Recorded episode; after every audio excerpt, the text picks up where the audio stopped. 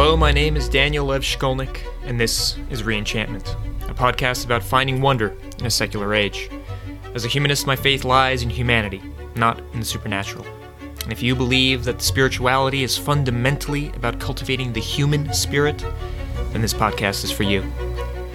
This is a very personal episode for me and my family. It's about my grandmother, Genya Shkolnik. In a very Thanksgiving like episode, I gathered my mother and sister around the table and we talked about our maternal grandmother, Genya.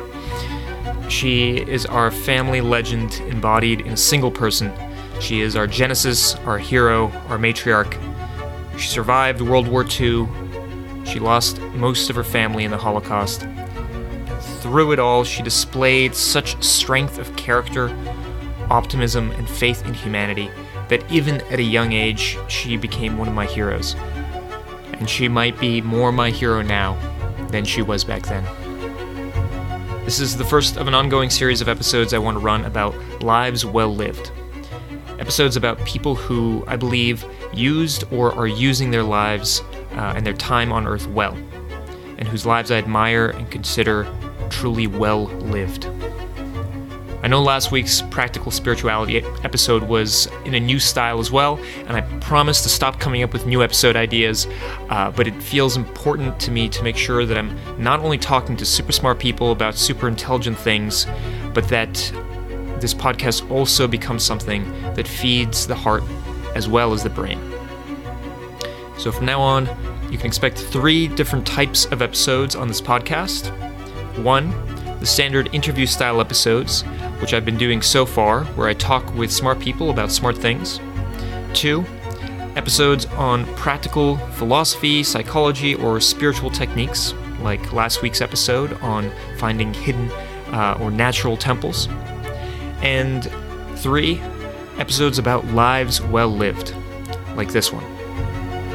I hope you enjoy these new types of episodes. If you absolutely cannot stand them, send me an email at daniel at reenchantmentpod.com. I can't promise I'll listen to you, but I will at least hear you out. And now, I hope you enjoy this episode about the life of my grandmother, Genya Shkolnik. All right, Mom, Nika, welcome to Reenchantment. Uh, thank you. Nice to be here. it's a pleasure. Here in the living room uh, before Thanksgiving. Yeah, so what I wanted to do with this episode is have this be the, the inaugural episode of uh, a kind of running series that I want to do on lives well lived, where I talk to uh, or about people that I think have lived really fascinating, admirable lives. I wanted to start off with somebody that is very important to me and very important to us as a family, our grandmother, uh, Genya Shkolnik. And I think, yeah, the best place maybe would be to start with her history. And she lived such a momentous and really, really admirable life. And she went through so much hardship, and she went through so so much pain, and yet was able to maintain her dignity and maintain her humor. And she was she was just somebody that I know on in my life played a, a huge role growing up, and I I think for, for each of us, she left an indelible mark. Yeah. Yeah. She was born in 1920 in Ukraine, uh, where a lot of uh, Russian Jews lived at that time because of the Pale of settlement. They couldn't move uh, out of uh, that area. But after the revolution, Jews were allowed sort of to move around and after the so- Soviet the, the Revolution. Soviet, yeah, yeah. It, it, in Russia, it was called October Revolution when Communist Party uh, took power in 1917. She was born two years after that, but mm. the whole country was in total uh, misery, like um, affected by civil war, uh, famine, and, like so much destruction. And her family her father, her mother was a housewife, like most women at the time, especially in Jewish settlement. Her father was um, very, not prominent, but respectful member of the, the small shtetl where they lived, and, uh, And he but was because a- of, he was a he was a rabbi. rabbi, there, right? But because of the famine and and uh, difficult situation, the family lost everything. They moved to Kiev, where my mom actually was born and raised until she was I don't exactly know, 16 or 17 when she decided to go study. And her father was very influential uh, figure in her life who always encouraged her to study. Even she was a girl, and at, at that time, uh, it was not so like uh, well It wasn't. allowed it- situation for, for girls, especially from religious Jewish families, to go to go to study outside of the uh, Jewish circles. But her father was always encouraging her to study, and she talked to him, not to her mother. That's what she told me. She was very close to him, and decided to go to Leningrad at that time. Now it is in St. Petersburg, to actually become teacher of history, and she lived in Leningrad, uh, I think like a year before the war started in 1941. And the war started uh, in June. And uh, the Leningrad was very quickly surrounded by, by Germans and lost all means of supplies for food and for, for any kind of goods. And the whole city was, uh, on, over the three years of the war, was after under under the siege, where a lot It of was, people it was it was the lo- longest and deadliest siege of in, modern history, in modern right, history, modern history, right, and right. the city was under siege for essentially three al- almost three years. Three years, yeah. Uh, no no food went into the city, and and I, I mean I heard a lot about the these things growing up, and I, I can only imagine that Baba she told said uh, had a lot of stories when you were growing up as well.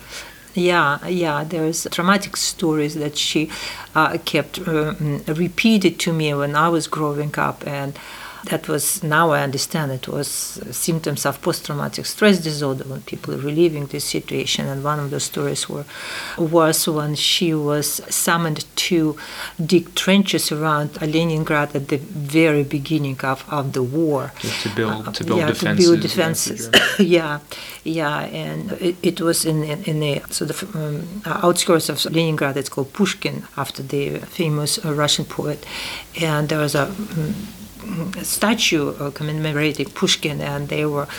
Um, doing trenches uh, in this area, and she um, told me that she saw how the German plane was sort of like a, a a fighter plane. yeah, fighter plane was was like uh, shooting people uh, on the ground. They were able to uh, fly very very low, and they were trying to dis- uh, disrupt this defense defense uh, building activities, and they were just shooting people. And she had like a buckle uh, with her, Oh, like she had metal. a- she had a bucket yeah, with her? bucket with her.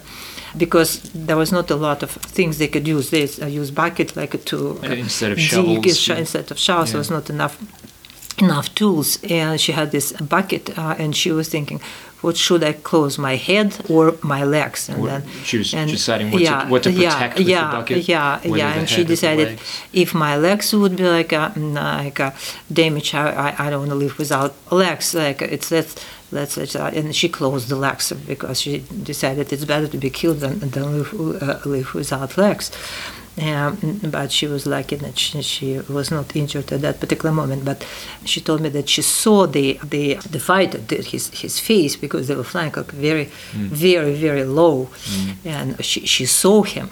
She saw like a person who was shooting pe- uh, people from the plane, and it's it's it's it's uh, stayed with her for the, for the for the mm, many many years after the war. Like she was reliving this moment of like a near to death to death, like a to destruction experience. And there was others which was terrific and scary when the siege was during the, uh, the winter time uh, people uh, didn't have anything to eat and there was horrible stories happening and there was corpses on the streets and Yeah, no, I've seen I've seen pictures, you know, bodies lying in the street, and I, I heard that people didn't even m- remove them at, a certain point because people didn't have didn't energy. have any energy. And- Nobody could move. Like she, she recalled herself that she was able, not able to to walk fast because she was able just to move like a, a little bit one leg over the other.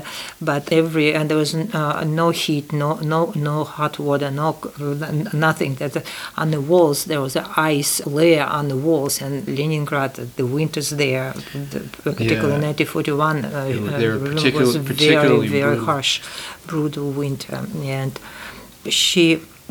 They had like portions of a bread that uh, it's called kartochki, like a, like a coupons or uh, or like a, how do you say it in English, that uh, you receive from the from the uh, authorities of the city for one month. They give you like a 30 or if depends if like 31 day in the month they give you 31 and um, you can like uh, go and you can just get all your portions of bread. They give you like a small portions of bread i think it's like 200 uh, two, uh, 200 grams of bread which is like i don't know something like that. And like a very warm soup which uh, she said you would never call it soup. It just was like just a like warm, some- some warm, warm liquid warm liquid with Yeah. you couldn't even say what was what was in that liquid. And it also small small portion and that was what, what is your ration for the day and the girls who were living with her because she was a student in, uh, in How, how old was she at that time? she was 21 21. 21 years old, right? And those girls who were so hungry that they just went and just spent all 30 portions in one day and ate it, and then they didn't have anything, and and they die. Yeah, I, I uh, heard. I heard that of like of all the girls that she was living with in her dorm room, she was the only one that survived. She was the, the only one who survived because she she decided for herself that she would never use more than one coupon a day because Mm. otherwise she she would no, never will never have any food for the next day. Uh, And, and I, I remember also as the other girls were were uh, kind of trying to. I don't know, shame her or like make make fun of her in the beginning that she that she wasn't wasn't using the other coupons. Yeah, That yeah, because like, you don't know if will, you will survive tomorrow or not. Maybe you will not be alive tomorrow, and your, all your all your food like would be yeah. like just uh, wasted. And But I, th- I think I think this is a really important place where you know you, we start to see the character of of, our, of Baba of, of Right. her kind of ability to stay the course even when other people were doing something was completely, yeah, completely different. different, and Um, extremely difficult situation. Yeah. Extremely difficult. Like that self discipline when you're when you're literally starving to death to to only eat a little bit of bread when you could be eating more. Yeah, and every day she she also gave like a word to herself that every day she said, doesn't matter what weather will be, I will get up, I'll dress, and I'll I'll I'll go I'll go out for this for this to get this portion for the day because it was important for her to to to move because if you lying in bed no there's no heat like people were living in their winter clothes like nobody was able to undress nobody took any showers that's it's mm-hmm. like a, for three years of siege she never took a shower never Wow. Never. Because there was no hot water nothing like no, nothing was available. Nobody not just her nobody. Wow. yeah, and yeah, there was like a, um, other very difficult story, which um, I, I was a little girl, like five years old, I remember six year old, when she was retelling me stories, and sometimes uh, uh, like I already heard the story, and at some point, I don't know how the conversation was started, started at that time, but she was again telling me the story, and I already heard it about about this episode when she went um, mm, mm, for her usual daily portion of her bread, and she gave her a coupon to a person who was like giving people like it's called atavarivo. It's a, uh. It's a coupon in, in Russian, but like exchange for for food. And all of a sudden, she sees that her portion of bread is is like a flying above her head like and and because she couldn't move very fast and she couldn't like uh, turn around very fast because everyone ev- everything was very slow because she didn't have any energy. And she very slowly and she sees that her breath and her like a like a, this uh, it's just flying over her head. And then she slowly turns around and she's a very very tall man behind her. He just grabbed that piece of bread from the person who was uh, giving it. It was just like taking it- it, it and right himself. away put it in his mouth. Uh, and she and, and start to walk away and, and it was her the only uh, portion for the day it's just if i don't if i don't get it i'll die and she started to walk after him and there was winter and like and she, uh, man was dying much faster than woman uh, during the siege and, and she was thinking oh I, i'll catch you i'll catch you. And she, she couldn't run. He couldn't run either. She was just slowly moving away but she was also slow moving after him but maybe slowly but a little bit faster than him. And, and she actually caught up with him and just pushed him. And he was also so weak that he just fell and she took bread out of his mouth and, and ate it because if she wouldn't do that, she would die herself. Wow. Yeah, I was very, and for me as, as a young, young as, a, as a child, it was so disturbing to, to hear to this story. Then, when I became a psychologist, I understand what it's, it's, it's. She was relieving these horrors. She was deeply, deeply traumatized. But in spite of that, she didn't lose this ability to uh, in, love uh, life. Her favorite song was "Я люблю uh, тебя жизнь," which is translated "I love uh, I love life." Like in spite of all this as horrible things she witnessed and lived through, and, and so many people she lost, her friends, her uh, men she loved. Her, she her, was her, fa- her father. uh, her father, dis- yeah, was killed during the first first days of the war, but she didn't know uh, about the fate of her family only after the war. Uh, the war, because the Grad was completely cut off from, from the whole country. Nobody knew what, what is going on, uh, and Kiev was was it was over uh, run by Germans, and all Jews were there executed, and her mother and her two younger sisters were were killed in Babi Yar, which is they, they killed all, all Jews of Kiev. It was the largest uh, single massacre, Massacre I think, of- of, yeah, World War of II. Jews, It was yeah. uh, upwards of, I think, 30,000 or more uh, Yeah, people in like, um, in one day, uh, yeah. like one or a couple of days. And Babi Yar is the name of the gulch where where it took place. And I actually remember I went to Kiev and I went to Babi Yar on a Jewish service trip, Mm-hmm. and it's it's eerie. There's no there's nothing there. Nothing there. There's like there's there was one old placard that was there, but it the first one, but it didn't tell you what happened there. Later, much later on, like they put a, a big menorah n next to it, and, it, and it, it, it actually says, "Oh, this is a this is a massacre site." But other than that, like you Yeah. walk by and there are dogs playing in there, and there's It's- it's, just a was- bunch of old just- leaves. Yeah, it was very disturbing for her while we were living in Soviet Union too. She knew about that. yeah. Yeah, and there's like a poem by Yevtushenko who wrote about about Babi Yar about the fact that there was no commemoration, no, no, no any kind of acknowledgement that such a tragedy, tra- tra- tragedy happened there. Yeah, and it's even after we immigrated to um, this country, she every there was like a Jewish society. There's a synagogue uh, in Brighton. They always commemorate um, Babi Yar and made like a service with candles. Uh, Mom always, always went to that every single year, every single year because she never had an opportunity to to have like graves of her parents. Her father was killed, and nobody knows where he he. He was sent. He was sent yeah, to the front line. From the front line, and the Yeah. first days mm, disappeared forever. And then her mother and two younger sisters were killed in Babi Yar. Yeah, and um, after the war, like uh, after three years, when the siege was broken, and there was people who survived, especially from her college. There was like a, she was one of few people who survived from the whole college.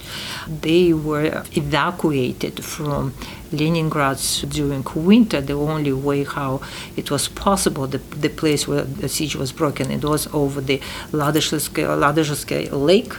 Uh, during was a- it a winter, yeah, it was frozen frozen. Yeah, and that's the only way how people after three years, whoever was able to to be evacuated, were like a, a, a, a trial. Yeah, uh, they the- tried in a big the trucks. yeah, the Soviet army people, right? managed to get to across the lake with these trucks and start to evacuate people along along the frozen lake.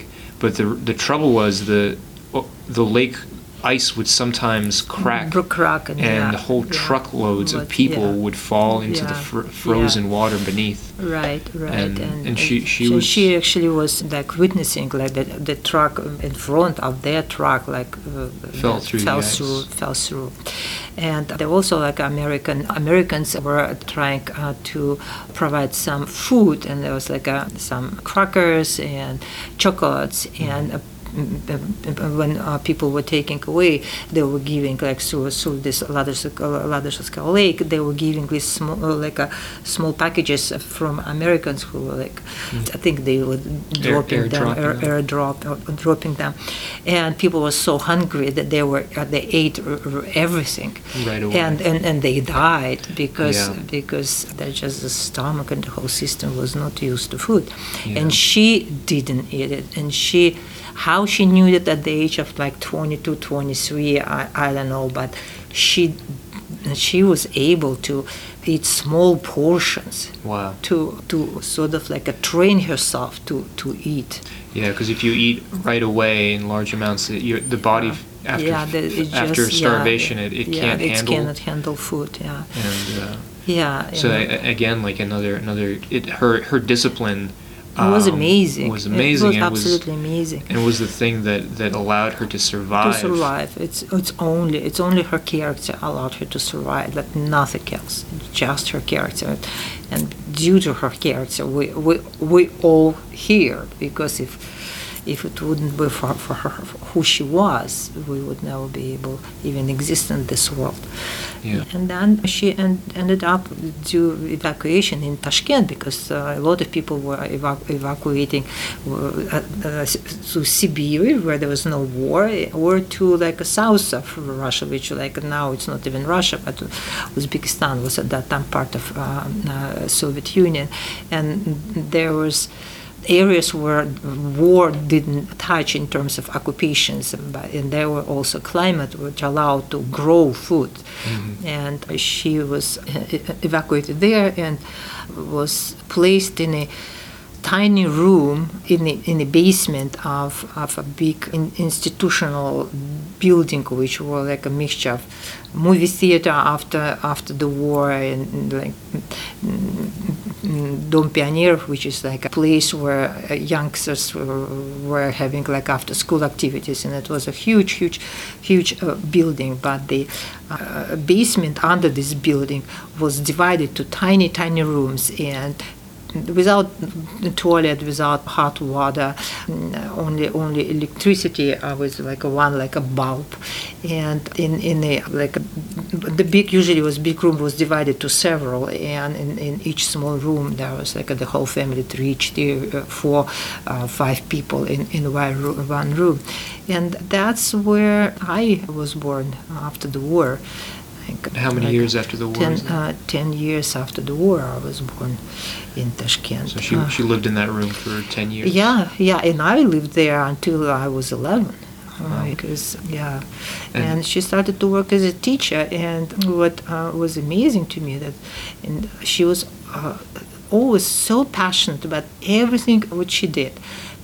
She worked as a teacher. She she was loved by her students. She was always doing something interesting for children, something creative outside of school cur- curriculum as much as possible to be outside of school curriculum, giving like a Soviet structure of school education. Then she mm, she had this diploma of a teacher of history, but she decided to uh, go again uh, for another degree to become a teacher of German because teachers of foreign languages were paid a little bit more. Uh, and when I came mm, into her life. She was absolutely uh, amazing, amazing mother. I, I grew up with the sense that such a security, so much love that she was able to convey uh, to me without mm, a lot of uh, material things. We were extremely poor. Like was not enough food, not enough anything, not enough clothes. Like very, very, very poor. But material things were not not important. But she was able to created so much joy in, in my childhood that I, I always uh, felt very secure and loved. And we always were surrounded by by other people. She has friends. She always her students were uh, visiting us, and it, it was very joyful, uh, joyful life. She always welcomed uh, people uh, to our house. She was very friendly to neighbors. She was um, always like a, spreading, like a, I don't know, like a positive energy. Mm-hmm. I, I was uh, listening her stories. She didn't tell those stories to strangers. She was telling it to me. Yeah, the war and stories. The, yeah, the war stories. And I, I was always surprised how how a person could live through through that and be so optimistic about life in general. yeah.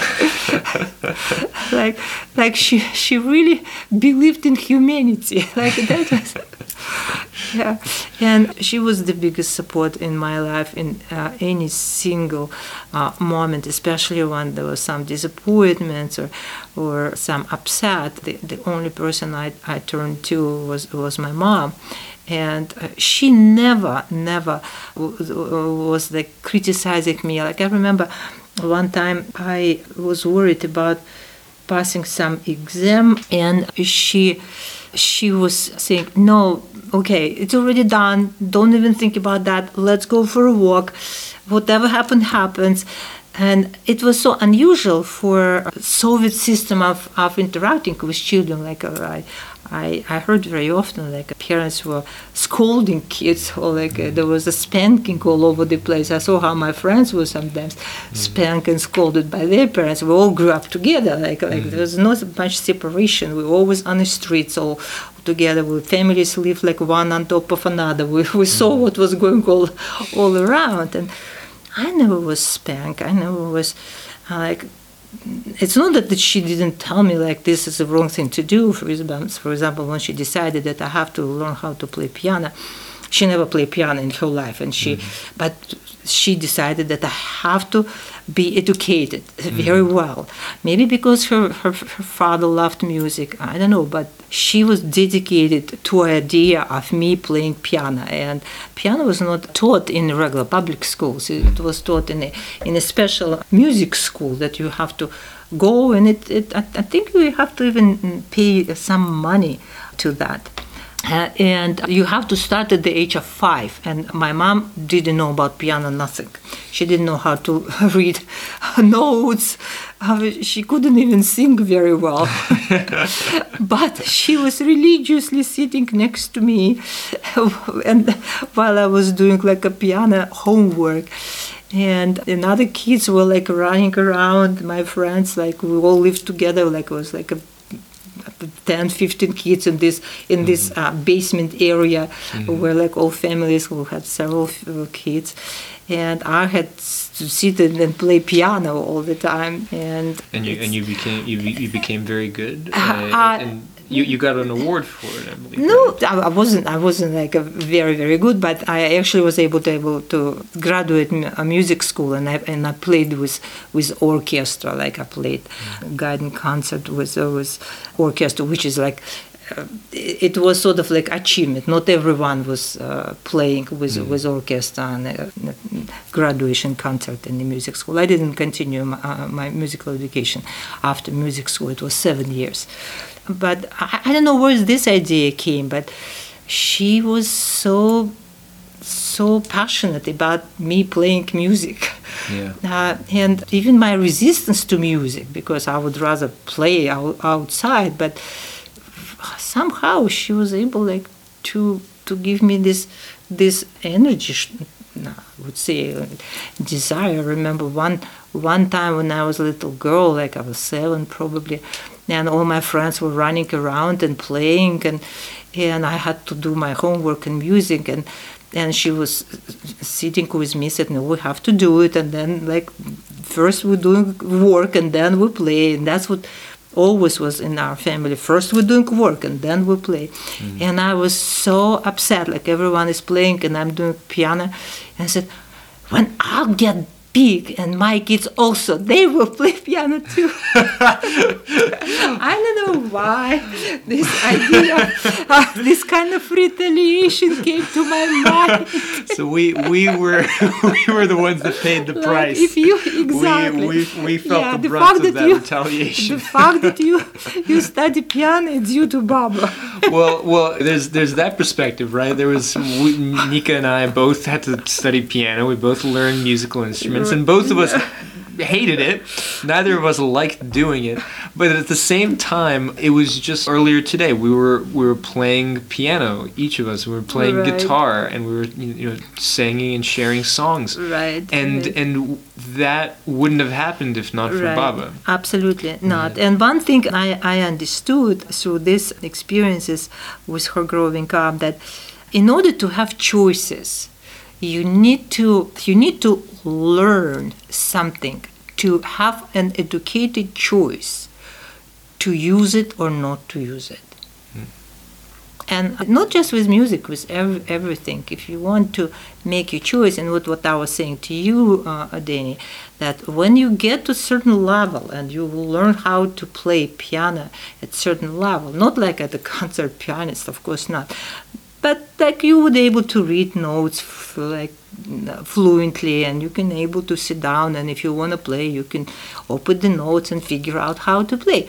Then you will decide for yourself do you want to continue or not? It would be up to you but you already got a skill that you can make educated mm-hmm. decision about do you want to do it or not. Yeah, because you cannot decide can you do you like to read books if you don't know how to read? Sure, sure. yeah, you need to first to learn how to read.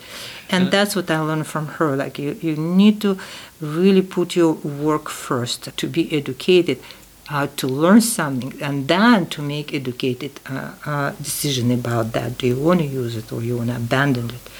Yeah, and, and that uh, principle as well. I remember when I was growing up, I heard that from you that uh, work first, play later. It was a kind of recurring mantra, and Yeah. it's something that I also wasn't a huge fan of uh, early on, but it was that early discipline that you gave me, that you got from Baba, that I think ended up making a really big difference later on. I took that very seriously. I took it to heart, and I put academics first, and I and I made sure that all my work was done first and foremost before I went out and enjoyed myself. And and yeah, that I that that paid dividends. I, I got into a, a great university, and, and it's been it's been keeping it's been something that has sh- I think shaped my my life ever since. Right, right, right. And there, her uh, like a third period of your life when now we made we made a decision to leave Soviet Union and came here to, to this country. And she she was already seventy years old, and of course she was a teacher of German language. She never spoke English in her life ever.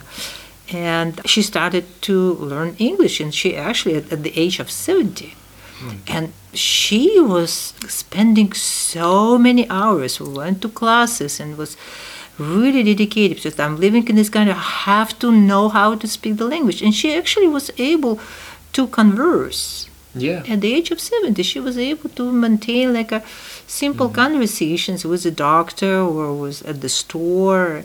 And she was learning English like to the very, very, like going to the classes and writing and reading to the very, like, um, last days of her uh, healthy life until she was 90 Yeah, and how did she embrace the new culture and people new people around her and how she started to create new connections with her and when you came uh, along how how how passionate she was uh, about being a grandmother, how she loved both of you and tried to make connections with her American grandchildren. She And, was, uh, you know, she was, she was a survivor. She, she lost everything uh, in the war. Uh, lost her, lost her Lost her family, friends, lost uh, her chance at her, her college education. She, she had to start from nothing there, and then she built up a life with you in, in Tashkent, in Uzbekistan, and you, you didn't mention this part, but she built her own h- Yeah, house. yeah, she built her own with house. with with her own hands. Right, she right. over to many get many out years to get us out of that get- basement to get you out of the Yeah, basement, where we just saw we didn't have light sunlight there was only uh, shoes of people walking by because there was like a tiny tiny tiny window, like you- a- all you could see was the shoes of yeah, people shoes, outside. people walking outside we didn't have any light there But yeah but it was she started to build up from there, like save little bits of money from her meager paycheck as a teacher Right, right. to to buy like cement and Yeah. and and bricks Yeah, and things. and we made bricks ourselves. I remember how, like every summer, we made bricks to build our house.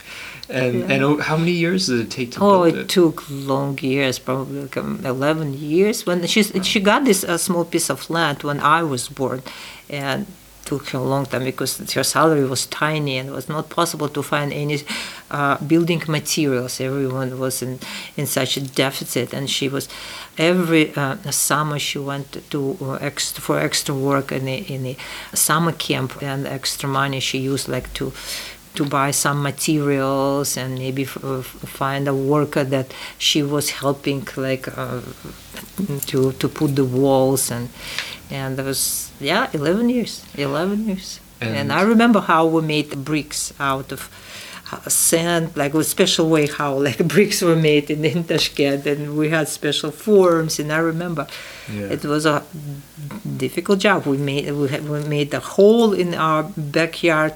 There was no house even. We just Yeah. was uh, coming from our basement which was in the center of the town to, or to our sort of like a place where we built the house and we made made made bricks. We put it on the sun because the uh, sun was very hot during summertime in, in Tashkent. And until they dried and we put them in in uh, piles uh, to make more until we got enough to to to make the walls.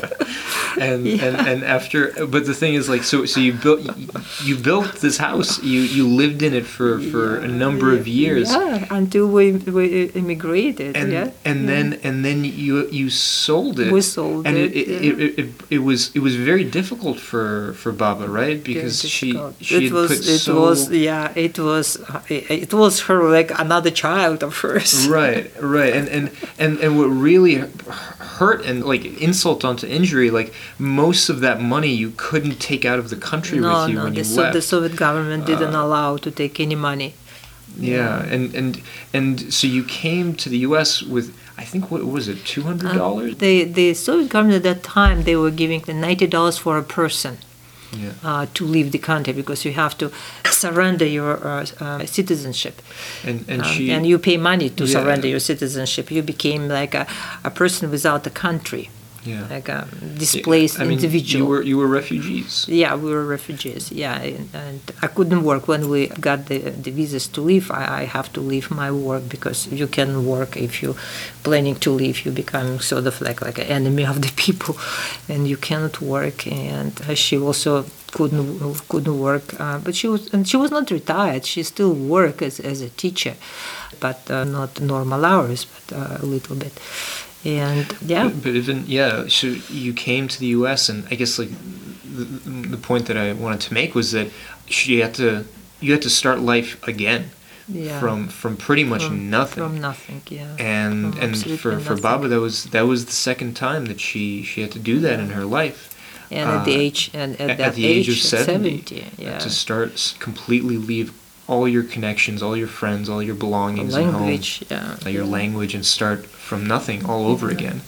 For and it and it didn't break her, and she she she did it, and she helped throughout until the end of her life. She was helping us. She was Yeah. she was saving saving money from I Ah. believe her her social security Yeah, uh, yeah, income. She very was small, yeah, very portion, small yeah. amount, but she was Yeah. putting it putting some away every month, and uh, she knew how to save she because she always lived on such a small amount of money all her life. She knew how to save. Yeah, yeah, and and and I think she she had some money stowed away for for her For her, passing. for her, her, for her, yeah, for her uh, funeral. She uh, she she left money for her funeral. She told me like, I don't want you to.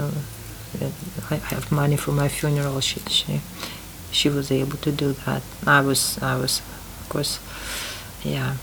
devastated when she left us. But yeah, she she was an, incredible person. Like just uh, summarize what was the most important about her. She she, she was like to me she was like the the stone wall where I always were coming back for support. Like whatever was happening in my life, I always knew that no matter what will happen to me, I have my mom behind me with for everything. And she always was there for me, for you, and, and not just for me. She was uh, loved by people. She always had a lot of people around her, a lot of people around her. She, uh, w- you mentioned her students and how much they loved her. Yeah, It was later, much later in life. I mean, when when the internet and, and different kinds of social Right, networks right. started to emerge. Yeah, people started contacted me. Are you the Oh. daughter of our favorite teacher? Yeah. it was already when she was already was so uh, so ill and was already in her 90 plus after the stroke. Like people were like, "Are you the daughter? Like, where is, what what has happened to her? Where is she?" Like, Yeah, her old students from and yeah. this, her students were were young when she taught them, right? oh, yeah, but she was a teacher like for 40 plus years. She, Right. yeah, but she, what, was- what grades did she teach? She she started with elementary school, how it's Yeah. called here, uh, and then she ended up as a teacher of German language in high school. Mm. So that's called at the tenth. There was a tenth grade, and it's Yeah. not twelve now. I think it's twelve grades in Russia, but at that time it was t- a tenth grade, and she taught like a eight, nine, uh, Mm. tenth, tenth grades.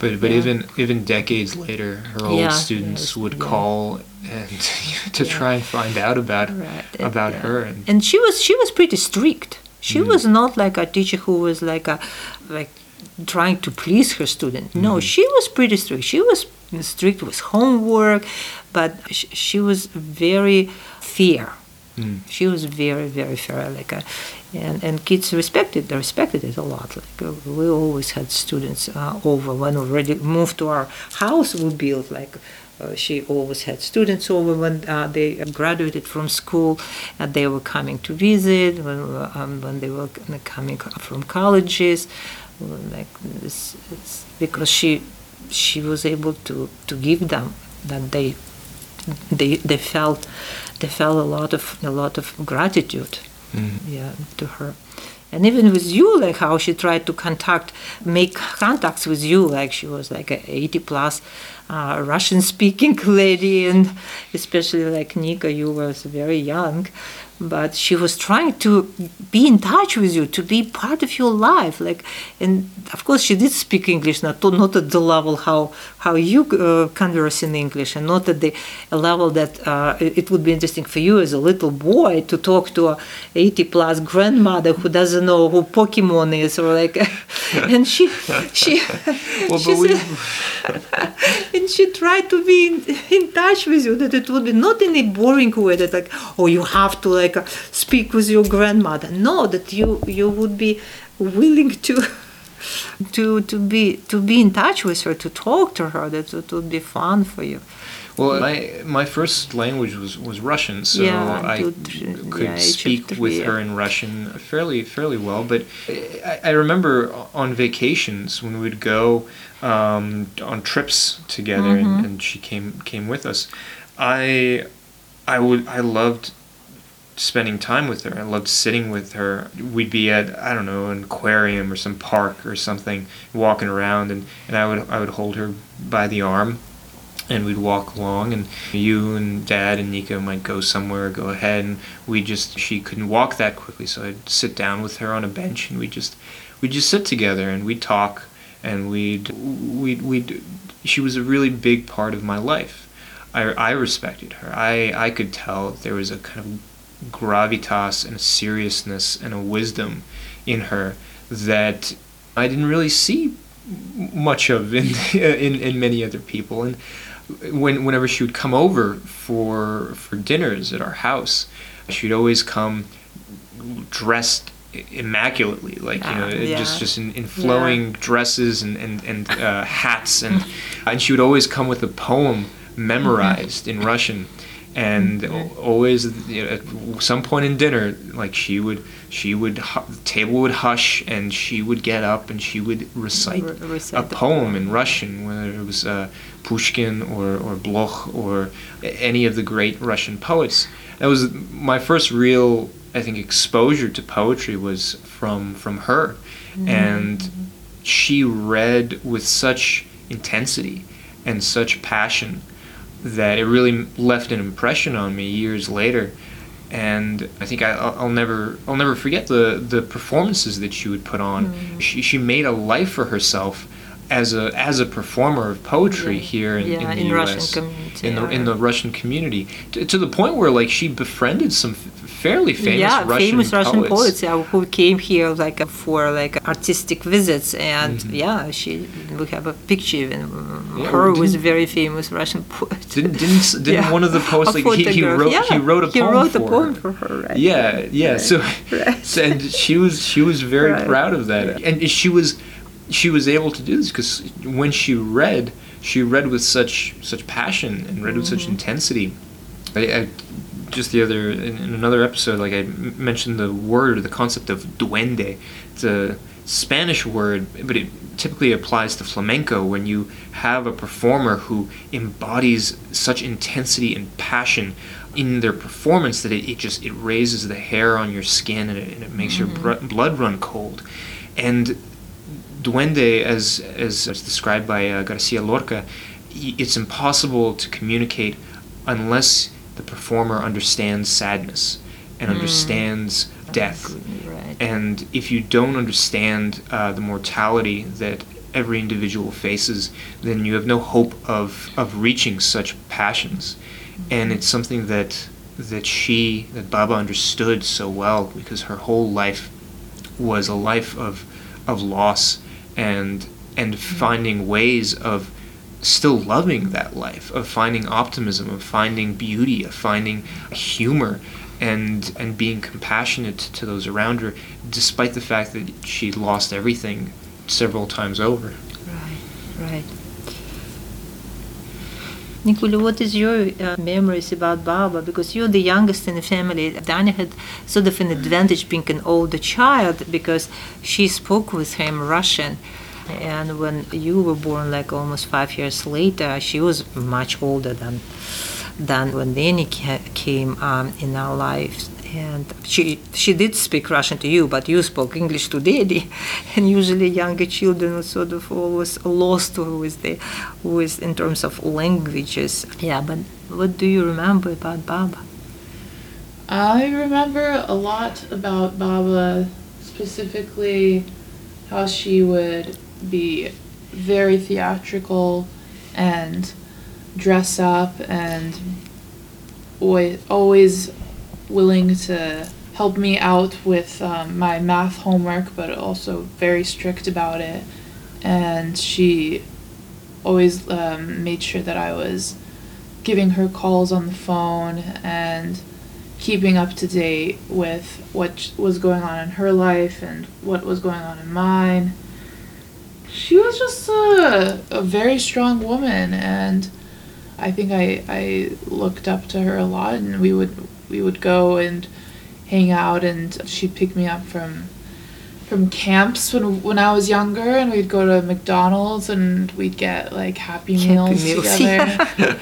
yeah, yeah. Um, and she would teach me how to make kotleti and She made the best borscht. yeah. really good Uh, borscht. Her, her cooking was Yeah. amazing.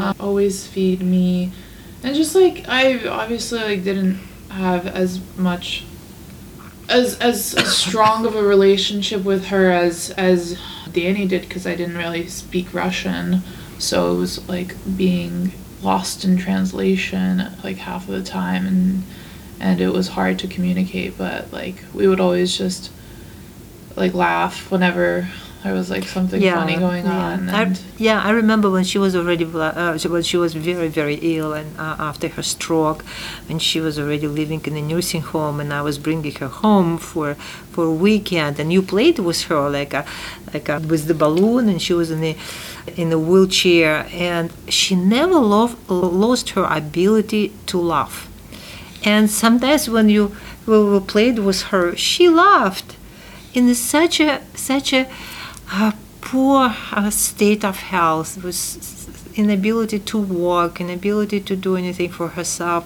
totally dependent on everybody. She still laughed. She still laughed. she was like, and, she was like always couldn't couldn't already talk much, but she was waving to to CNA and to the nurses, like saying uh, saying to them thank you when they did something for her. She And- was loved at yeah, that nursing home. she home. was loved in the nursing home, Everybody, yeah. everybody loved her. Yeah, yeah, because she was just nice to people, just nice. And being in such a physically poor condition, she still was was saying thank you when she couldn't talk. She just waved her hand. She she couldn't Yeah, speak to them. She yeah, couldn't speak any yeah. English to them. Yeah, they, they no. After that, she lost her English. After the stroke, she lost. Yeah, she she was losing her Russian as well. Yeah. Yeah, yeah, but she didn't lose her love. Yeah, she, yeah. She, I remember, I remember every summer uh, you drop me off at, at her apartment and we'd play games. We'd play board Mm-hmm. games. And there was this one, this one time we were playing this new board game from your from your office and and I was winning. I was winning uh, by a lot, and, and we were we were playing we were playing with these with these dice. I, I was using the, the the green die and she was using the yellow die, and, and at a certain point I was almost at the end of the game. I was almost at the end of the board, and she was halfway there. And then at a certain we looked at the dice, the dice, and it's like mine was at a six, hers was at a three.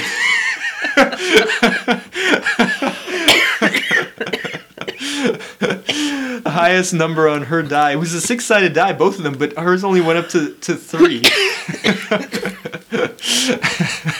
and we laughed for so long. Oh, yeah. We laughed so hard yeah, because she, of that. She, she was able to. She she loved life, and she and she loved this country. She was everything. She she was able to be happy in spite of all horrors and difficulties. She always was appreciating any kind of kind things coming her way and enjoying it. Like we, when we were on the trips, I knew why she was sitting in, in front next to me when I was a driver, and she was always, oh, look at these beautiful trees, look at this like a sky, look at this. And when we went to the Cape, she was looking at this fish, and she was sitting like by the lake and was looking at the fish. She said, Rima, look at this fish, look how beautiful it is.